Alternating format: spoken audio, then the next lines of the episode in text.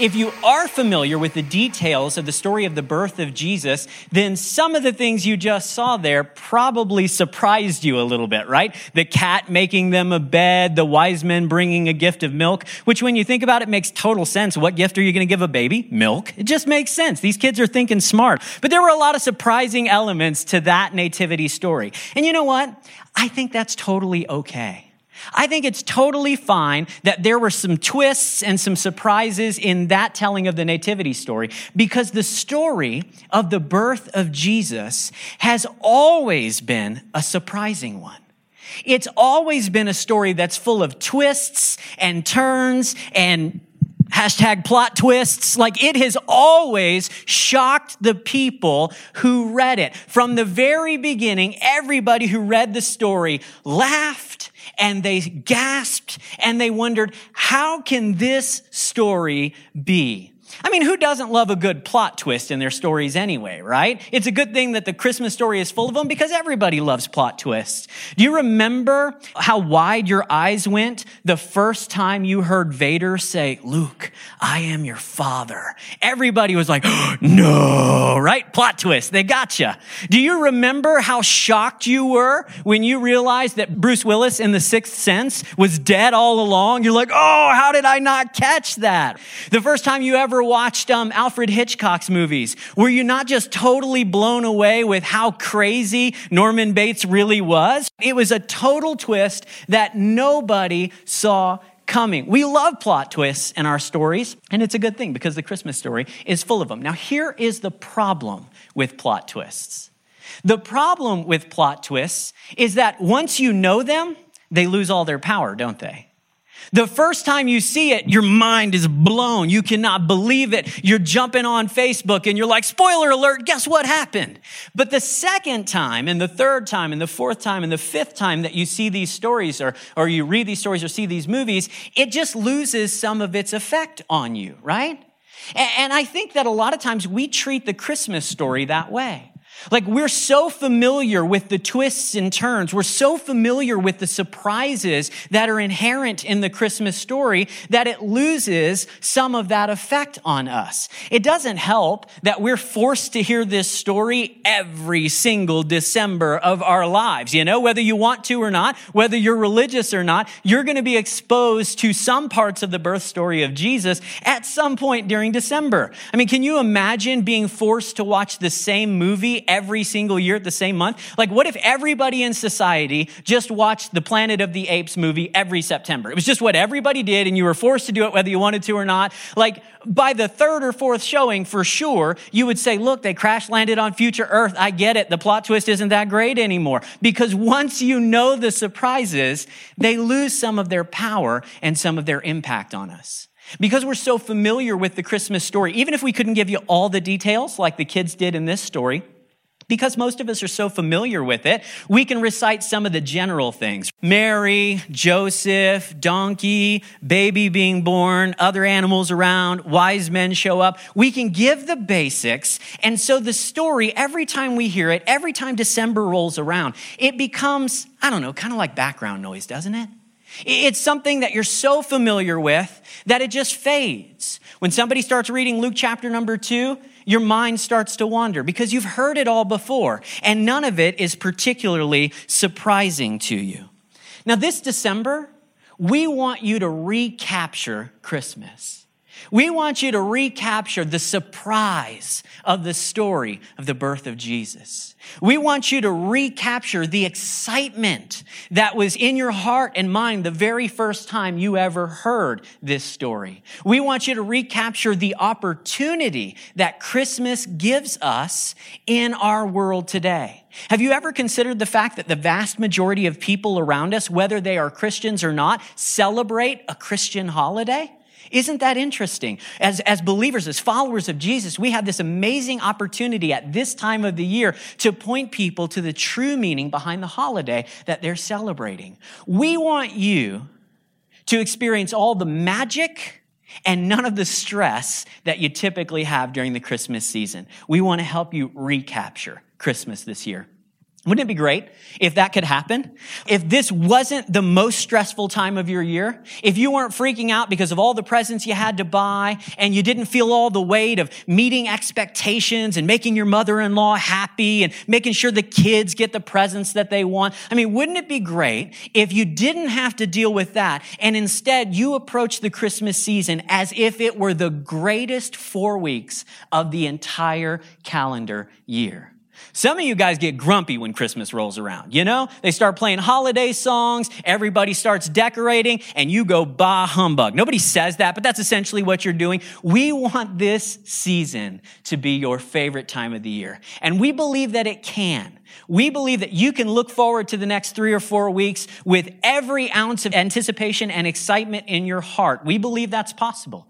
And it starts by recovering some of the surprise that you should feel when you hear the story of the birth of Jesus.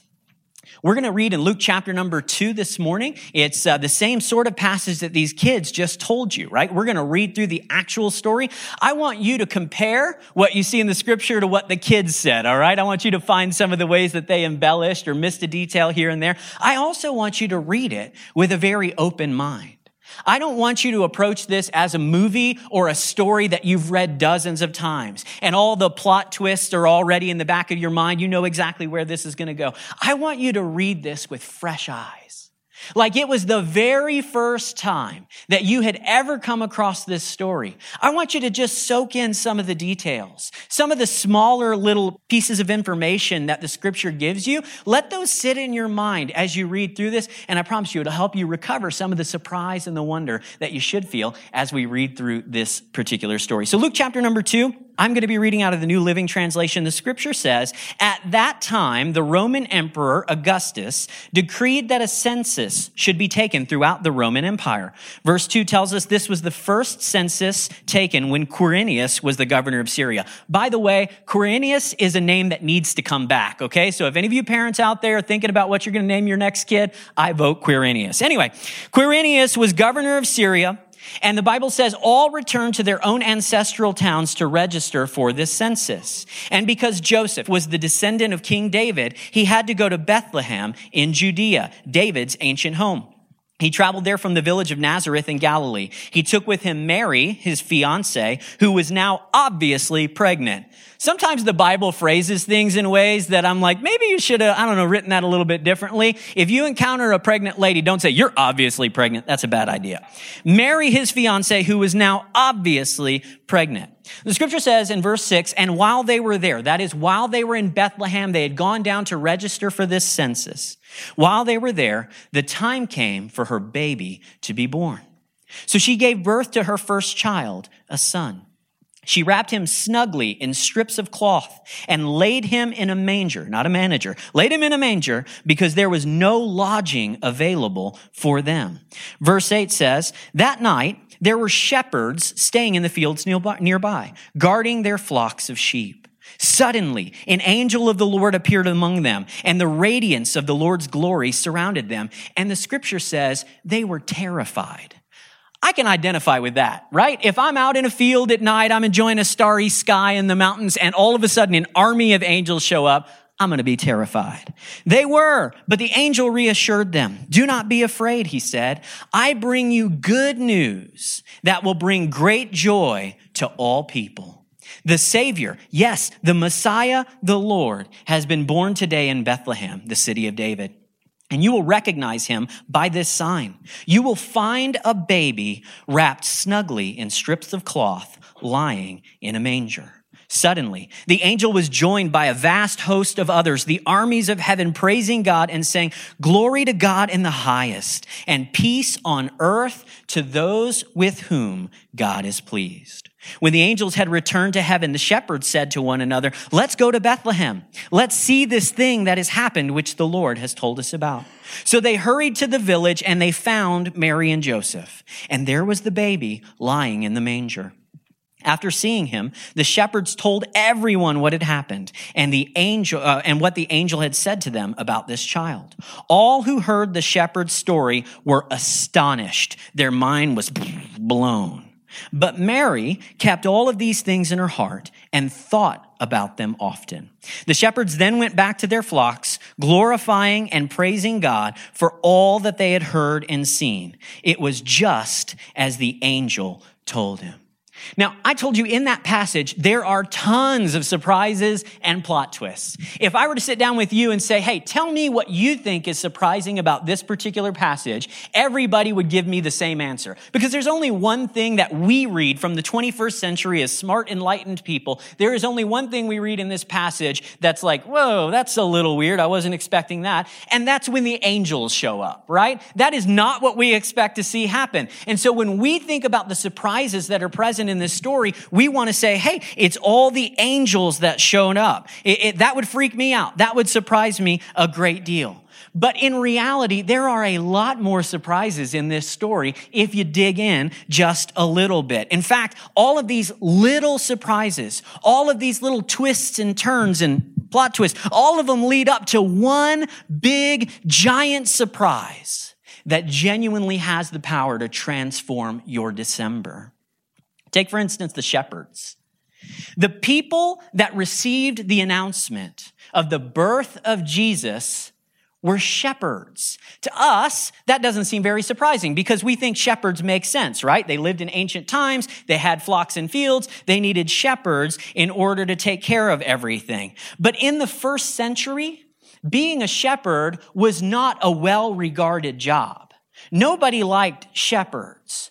Nobody said, I hope my kid grows up to be a shepherd one day. That would make me so proud. Nobody said that. In fact, everybody said, I hope they don't grow up to be a shepherd. Be anything, but don't be a shepherd. And, think about it. If you were a shepherd, you had to spend all of your time out in the hills, away from people. You were around animals only. Have you ever spent any time around people that only have animals in their house?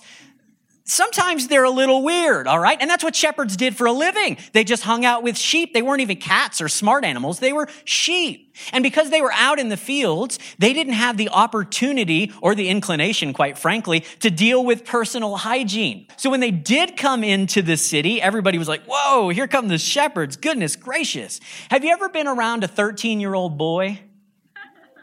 That's basically what the shepherds smelled like all the time, just with less body spray on, okay? They were tough to be around, and nobody regarded the shepherds at all. Nobody said, oh, of course, if the Messiah were going to come, it would make total sense that he would, the announcement would be given to shepherds. Nobody thought that way at all. People in the first century would have said, come on, that's ridiculous. God would not announce himself to a bunch of antisocial, stinky shepherds. It just wouldn't happen. I mean, the only thing that could be more surprising, if I were to put it maybe in 21st century terms, is if the angels had shown up and they had made the announcement about the birth of Jesus to drug dealers. Like that's kind of the, the, the shock, the woe factor that people in the first century would have experienced when they heard that shepherds heard it first. And lo, the angel of the Lord did appear unto them in a meth lab and say, I bring you great tidings of good joy. No, I mean, like that, that's crazy, right? Of course course, God would not do that. It's ridiculous. It's silly. It's probably a little sacrilegious for the pastor to say. And yet I'm telling you, the first people who heard this story felt that exact same way when they learned that shepherds were the ones who were entrusted with the message. It blew their minds. It was a plot twist that they never saw coming. Now, here's the thing. If this is a made up story, if Christians created this story, which is what a lot of people will tell you, if they made this story up so that they could gain power in their civilization and then eventually everybody bought into the myth and it's just carried on throughout centuries, I think they messed up a little bit. If they were making up this story in the first century, they would not have said shepherds were the ones who were entrusted with the message. They would have chosen wealthy people to receive the message, or powerful people, or even religious people, because those folks would have added credibility to the stories that the Christians were telling. So if they made this up out of whole cloth, it doesn't really make sense the way it plays out. But if this is really a story of glad tidings and great joy for all people, then it makes perfect sense that God would choose the least highly regarded people in the world in order to give the message to. Man, there is some surprise in this story. Surprise that we overlook all the time because we think, oh, I know it. Shepherds in a field, they go see the baby Jesus, everybody's happy. But those surprises, they go deeper than that. You know that none of this happened in a vacuum, right? The birth of Jesus, it, wasn't just like, oh, a baby showed up and everybody's like, what is this? We had no idea. In fact, God had promised 2,000 years before Jesus was born. So 4,000 years ago from where we live today, he had promised that long ago that he was going to send his son, his Messiah. That word Messiah, it means anointed one or chosen one. And so God had promised that he was going to send his anointed one for thousands of years. And throughout those thousands of years, he had begun to drop hints to everybody in the world. He had begun to give, give clues as to when and where and how and why the Messiah was going to show up. And so over time, people began to collect those clues and they were like, oh man, maybe the Messiah is going to be this or maybe the Messiah is going to be that. And so there were all of these ideas and thoughts that had developed about who the anointed one was going to be.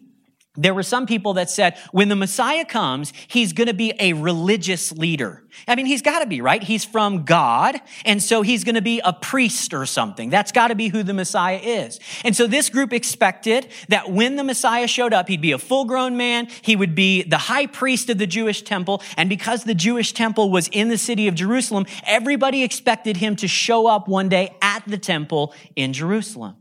There were other people who said, no, no, no, no, he's not going to be a religious reformer. He's going to be like a politician, or he's going to maybe be a military general. He's going to show up with power and might and authority, and he is going to lead us to freedom, Braveheart style, because the Jewish people were under Roman occupation. And so they assumed that when the Messiah came, he was going to free them. And the only way they knew that that could happen is if he led them to war. Because the capital city of Israel was also Jerusalem, this group thought when the Messiah shows up, he's going to show up as a full grown man. He's going to have sweet muscles. Everybody's going to respect him. And he's going to show up in Jerusalem because that's the capital city. That's where you would start the revolution. There were other people at the time who had different conceptions, but all the expectations were the same. The Messiah was going to show up as a powerful man and the first place anybody saw him was going to be Jerusalem. It made sense in every story they told about God's coming son. And yet, in a plot twist that none of them saw coming, Jesus didn't show up in Jerusalem. He showed up in Bethlehem, like a sleepy little town eight kilometers away from Jerusalem. Nobody was expecting him to come there. It was a tiny little podunk town. You know, nobody thought he was going to go there. I was trying to think of a good analogy this week. I couldn't really come up with a good one. But imagine like Bruno Mars came to our area, right? And he was like, I'm going to play a concert. And he did it in Cochrane, but not Calgary. Everybody be like, hey, hey, Bruno, man, that doesn't make sense. That's a tiny little town. You need to come to Calgary where the action is. Now, to be clear, I'm not comparing Bruno Mars to Jesus. That was weird. But I'm telling you, it just didn't make sense to them. Why in the world would the Messiah show up in Bethlehem instead of Jerusalem? It was a plot twist. It was a surprise that none of them were prepared for. There are a bunch of other little surprises in here. We don't have time to go over all of them because I want to spend our time on the big one. The plot twist that changed everything, that blew everybody's mind, that literally changed the course of history. I'm telling you, your life is the way it is today because of this one plot twist in Luke chapter number two. Jesus, the Messiah, the anointed one, the promised Son of God, he didn't come as a priest. He didn't come as a powerful politician. He didn't come as a military ruler. In the biggest plot twist of all, he came as a baby, the Son of God, the one who was promised to change the world, showed up in diapers. You know how you go to the movies and, and you see a great show with an awesome plot twist, and after you get out, your friends afterwards are like, I totally saw that coming. I figured that out way back in the first act. You remember that? And they annoy you. You know, you don't really think they're telling you the truth, but you just give them credit. You don't argue with them. You know those sorts of people, right? Nobody in the first century saw the Messiah come as a baby and said, duh, how did you guys not see that? Everybody was left speechless by this because it wasn't just surprising. It was ridiculous. It was silly. It was dumb. In a lot of people's eyes, it was actually sacrilegious to think that the Messiah was going to come as just a baby. Hey, again, if this is a made up story, if this is something that was invented by Christians, I got to tell you, I think they chose some wrong details here. They probably should have chosen a full grown man instead of a helpless little baby. You see, the early church was actually ridiculed for the fact that their leader came as a child, lived as a carpenter, and died as a criminal. That's a ridiculous story. Nobody would want to follow somebody who lived that kind of life. And yet, the story of that man, his birth, his life, his death, and his resurrection has changed history. The people who were right there in the first century, the ones who were most familiar with the Christmas story, they started hearing the details. He's a baby born to an unwed teenage mother who didn't have enough money to get a hotel room. So he was born in a stable out back. He wasn't wrapped in robes and he didn't come with a sword and a crown. Instead, he came wrapped in rags, in cloths, and he was lying in a manger, which is just a fancy word for an animal's feeding trough. When they heard that story, they said, No, no, no, no, no. That can't be. That, that's, not, that's not the Messiah we've been waiting on for 2,000 years. It was a surprise. It was a plot twist that they couldn't even wrap their minds around. From start to finish, the story of Jesus is full of surprises and twists and turns and the unexpected plot twists every ounce of it. The story of Jesus reminds us that God invades our world when and how we least expect it. The story of the birth of Jesus, it reminds us, it forces us to come to terms with the fact that God invades our world on his terms and not on ours.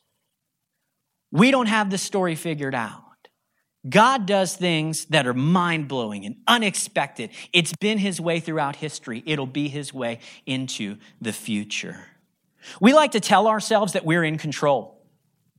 That if we just work hard, if we plan diligently enough, if we think far enough ahead, then we can control how everything turns out. We can figure it all out. That's what these people in the early, uh, in the uh, times of Christ, this is what they did. They said, we've got it figured out. We know who the Messiah is going to be. We know how he's going to get here. And yet, we find out that they were completely wrong because they were not prepared for the plot twist that God had for them. The story of Jesus reminds us that God invades our world in ways that we least expect it. This tendency to think that we're in control, this tendency to think that we've got it all figured out, it is especially strong during the Christmas season. It really is.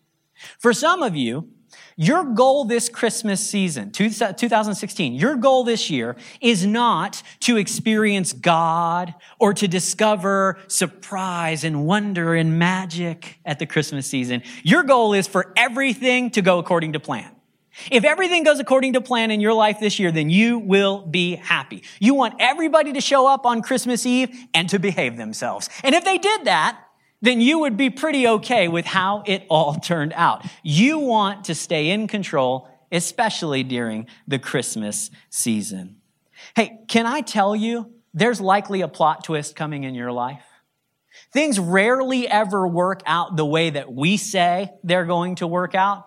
Life like the story of Jesus is full of surprises and twists and turns and unexpected happenings. It is full of those every single day. You're likely to have your plans go awry at some point this Christmas. You know, your sister in law is not going to show up. You want her to, you expect her to, she's not going to make it. Uncle Craig is going to get drunk again and make everybody uncomfortable.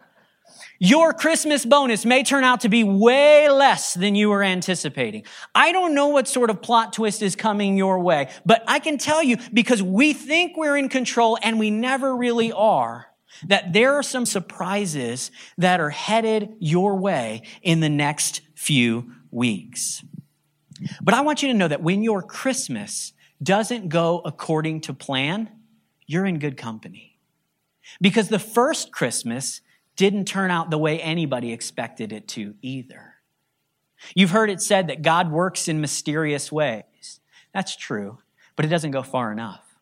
In fact, God works in mysterious, confusing, ridiculous, seemingly silly ways every single day in our lives. Now, in the middle of the plot twist, in the middle of the surprise that's probably coming your way in the next few weeks during this Christmas season, you are faced with the same choice that the people in the early part of the church in the first century were faced with the story of Jesus. Do we fight against it or do we embrace it? Do we say, no, no, no, no, no, this is not how it was supposed to work out?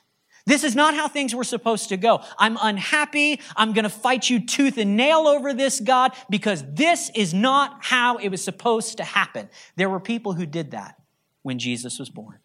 They said, We can't accept this. This isn't what we've been waiting on. No, no, no, no. You must have gotten it wrong. They must have gotten it wrong. We're going to hold out, God, until you get it right until you get on our plan, on our timetable, until you do things the way that we say they should be done. We're faced with that same choice, and we can respond in that same way.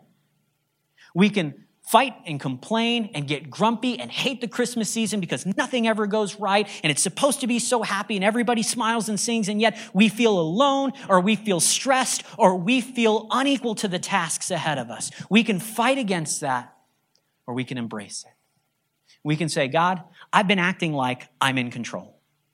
I've been acting like I've got it all figured out. I've got it all sorted. And if I just work hard enough, if I just plan hard enough, then I'll be able to stay in control over the next few weeks. That's an illusion. The best thing you can do is to admit and confess that and to ask God to take over control of every single aspect of your life and your Christmas season. One of my favorite passages of scripture is Romans chapter number eight. It's a beautiful passage. It's poetic. It's anthemic. It's like an awesome, awesome section of verses. And in Romans chapter number eight, verse 28, the scripture gives us a word, gives us a verse that I think, man, if we could grab onto this and believe it, then we wouldn't be so stressed during the Christmas season or the summer season or the winter season, marriage season, whatever it is. The Bible says in Romans chapter number eight, verse 28, we know that in all things, God works for the good of those who love him and who are called according to his purposes. Hey, you can fight against the plot twist. You can try to hold on. You can try to control. You can try to stay on top of everything. You can do that. Or you can say, there is a God who is telling a story through everything that happens. And maybe the story is turning out a little bit differently than I thought it was going to. But I'm going to have faith that the story that's being written is better than any story that I could tell on my own. Hey, your life can never be out of control if there is a God who's always in control. You're going to have some surprises, you're going to have some plot twists. And you can say, ah, everything's going crazy. Or you can say, God is at work in all of these surprising circumstances. So I'm going to trust him through all of it. God was at work in every mundane detail of the Christmas story. He was at work in every little part of the birth of Jesus. The stuff that we overlook, the stuff that we don't understand, the stuff that we think is silly and hard to believe, God was actually using those things to tell a story. And in every area of your life, this Christmas season and beyond, God is using your circumstances, the stuff that you're prepared for, the stuff that you are not expecting at all. He's using it to write a story in your life. So, can I ask you to embrace the surprise this Christmas season? To embrace the surprise of the Christmas story, but also to embrace the surprise of the Christmas season. To let yourself experience that wonder and the fact that we are not in control half as much as we like to pretend that we are.